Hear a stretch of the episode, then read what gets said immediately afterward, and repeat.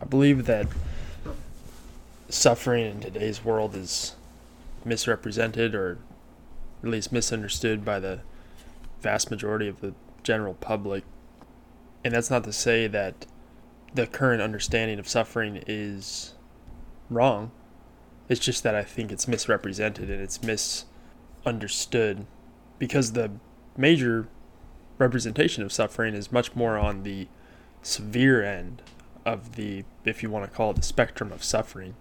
We're constantly bombarded by information which contains pictures, stories, and information about death and poverty, and especially in 2020, right? All we got was basically COVID news.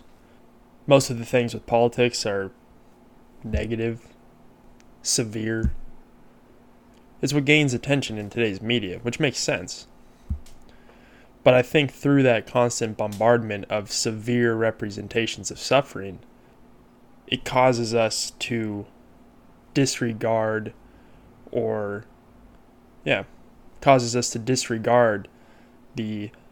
much more internal and personal aspects of suffering that are everyday. These aspects of suffering would be stress, agitation, anger, to name a few. I like this representation that Gil Fronsdal, the Buddhist teacher I've talked about in the past, gives on perception. It's called achitta. That's the Pali word for what he's trying to represent in this mental image. And what the image is a hourglass tipped on its side. And so you have essentially a figure eight. And at the center, Anicca is the Pali word for perception. And that essentially is what one of the core Buddhist teachings is that the recognition of everything that we are perceiving and the understanding of it. And I like this view because Gil, when he talks about it, and I'll get to how this relates to suffering in a minute, but when he talks about this horizontal hourglass, the right side of it is the external world. The center, where they intersect, is the point of perception, what we experience. And then the left half is the internal world. And now, when I talk about the severe aspects of suffering which are represented in today's world and which are most widely seen and heard, that would be on the right side of the hourglass, right? That's externally focused. That's not to say that there are much more moderate types of suffering that are externally focused, but the vast majority of the extreme representations are externally focused. What I would like to focus on, or at least what I feel is important, is to focus on the internal aspects of suffering. I know that's a core teaching in Buddhism. It's a core teaching in a wide variety of philosophies and religions, from what I can tell. Every time I hear something or I read something pertaining to a certain philosophy or a religion, or just a self-improvement quote, there's a Jordan Peterson, one of the guys that I really like to listen to and read. A lot of that you could say is very, very similar to Buddhist teachings. And so I guess that's kind of my point, is that it's a core teaching in a lot of aspects of life. But I feel like today's media and today's information overload persuades us to just focus on the severe aspects. And so if I was to have a conversation with someone and they were to say, "Hey, Otto, how are you doing today?" And I said, "Oh, man, I'm suffering." That would kind of be perplexing to the person I was talking to, because they would be like, "Wow, something extreme must have happened to Otto today because he's suffering." It's like, well, I'm agitated, I'm stressed, I'm a little angry for some reason with one person or another. And I feel as though the majority of us are so in what we're consuming. We're so embedded and our minds are so latched on to those ideas that's what results in a bad day, is that we're so latched onto those ideas that we can't see clearly that we are angry or stressed or agitated, and that we're just this big bundle of emotions at this given time. And that's where someone says, I'm having a bad day. I used to always wonder that, how does people have a bad day? And it's one thing to have a bad day or to have a disturbing, a disruption throughout the day, but to have your whole day be classified as bad, it's always a question. Why? And I think a lot of that is because we're so focused on the right side of that hourglass, that external representation of suffering, that we can't even see the left side of the hourglass, which is the side that is internally focused. Okay, why am I feeling this way? Well, I'm feeling angry. Why? Well, I'm feeling sad. I'm feeling down, or anything which might be considered in your mind small or insignificant really is something to actually turn over and examine. There's this thought or idea that I've been trying to write about or do a podcast about, and it surrounds the idea of being able to be peaceful in times of agitation and stress and overload. The reason for me pondering this topic was because in the early couple months of running the bakery full time, there was a particularly stressful day, and that was Thursdays. Thursdays were the days that I made croissants, made bread, and pretzels. And so with the combination of those three different processes, it made for a very long and stressful day. And I kept running into that every day, every Thursday. I would say that I would go to bed questioning if I really wanted to do this every Thursday. But every Friday I got up. So that kind of solidified in my mind. It's like, well, I'm still getting up and doing it, so we're good here. But Thursdays were so agitating, caused me so much suffering in the sense that I was going back and forth between different processes. I was going back and forth between different products, that I would actually go to bed questioning whether or not I wanted to continue doing this. And I knew that the answer was yes, I do. But I had to tell myself that, hey, there's a way to do this peacefully. There's a way to go through a Thursday, make loaves of bread, pretzels, and croissants, and end the day on a peaceful note and say, hey, that was a peaceful day still. Because that's why I'm doing this at the end of the day, right?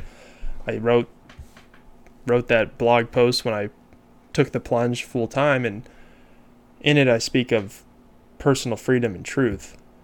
And part of that is to further develop myself to be more peaceful. And what better way to learn that about myself than to work through the suffering aspects of trying to start a bakery, trying to get this off the ground. And so what I would do during those Thursdays is I would remind myself that there is a way to be peaceful during this. That's the core of Buddhist teaching, right? Is being able to examine the aspects that cause suffering, in a way, make peace with them, be present with them, and continue to move, continue to flow down the river of life, the stream of life. And that was what I ended up doing. I kind of took a personal inventory of what it was that I would do on a routine basis that made me feel peaceful and present, and I would do an inventory of what it was that I was doing that would make me feel as though I was stressed and agitated.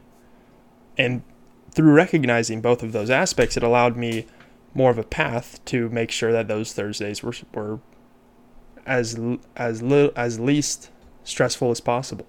One of those things is making sure that I'm getting up on time so that way I can do my morning routine. Involves some reading, some meditating, and having something to eat, as opposed to just getting right up and feeling like I have to go, go, go.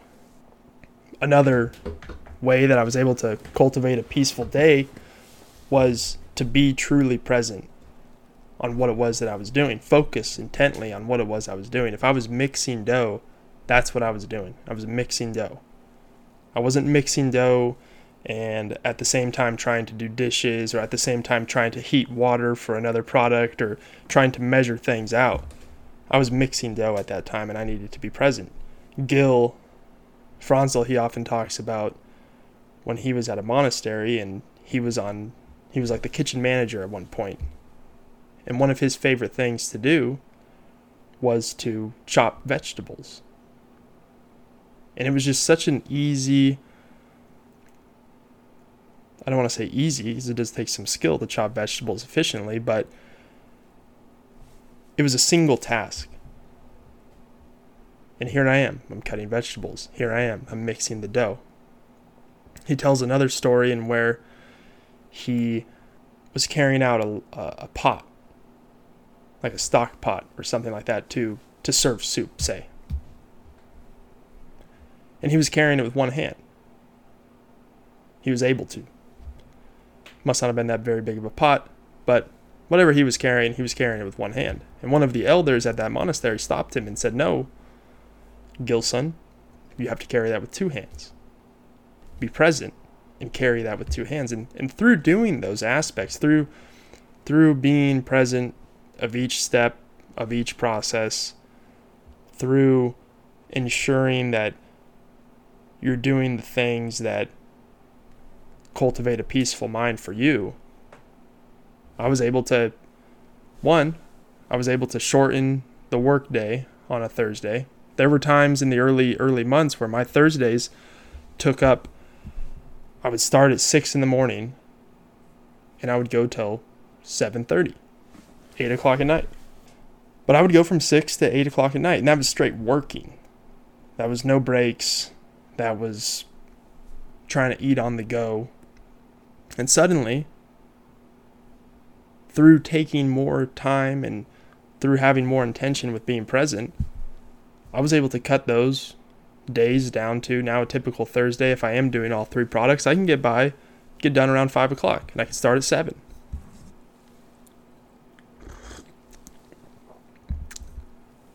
And that was through being present and through cultivating peace of mind. And so it seems as though, I guess the point of this, or the point of this small talk, is that don't belittle your own experiences with suffering. You don't need to suffer a catastrophic or extreme personal event to acknowledge that you are suffering at the moment.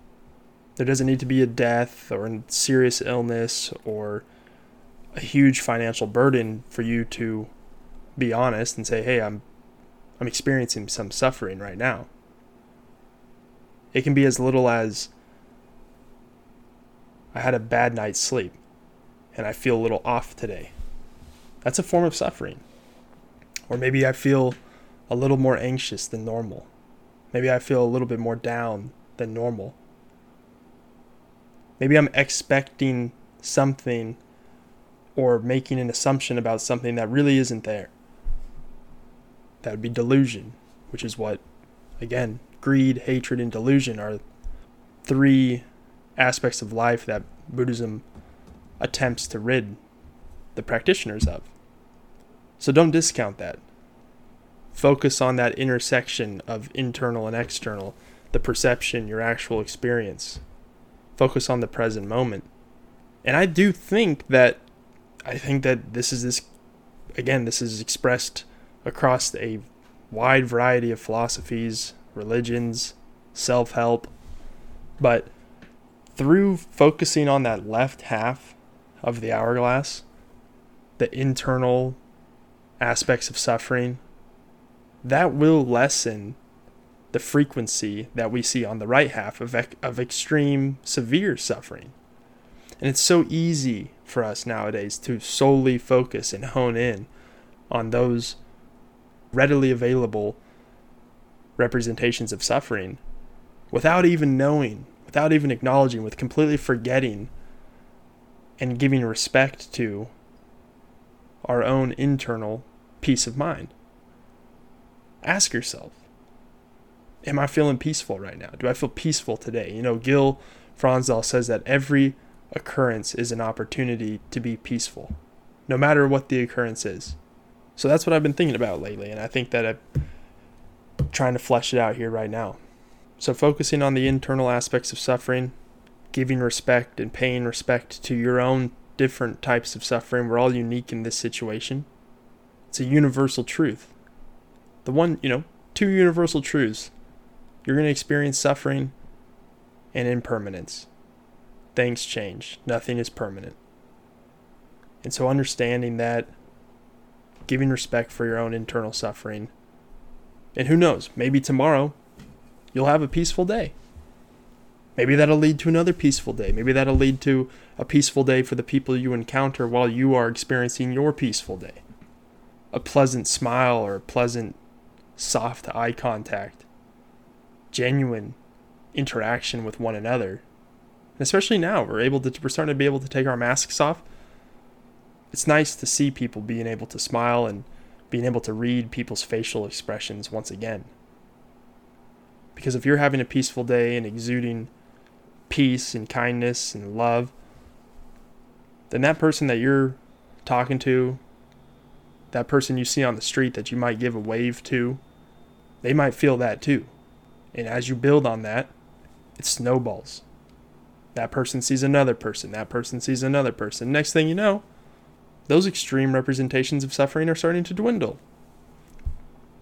Now, there's a lot of other reasons that I think that these types of suffering, these types of representations are shown, but that's not really the topic of this discussion. And so I guess I'll end by repeating that quote from Gil, which is that every occurrence throughout the day is an opportunity to be peaceful. Thanks, guys. Feels good to be talking again. Good night.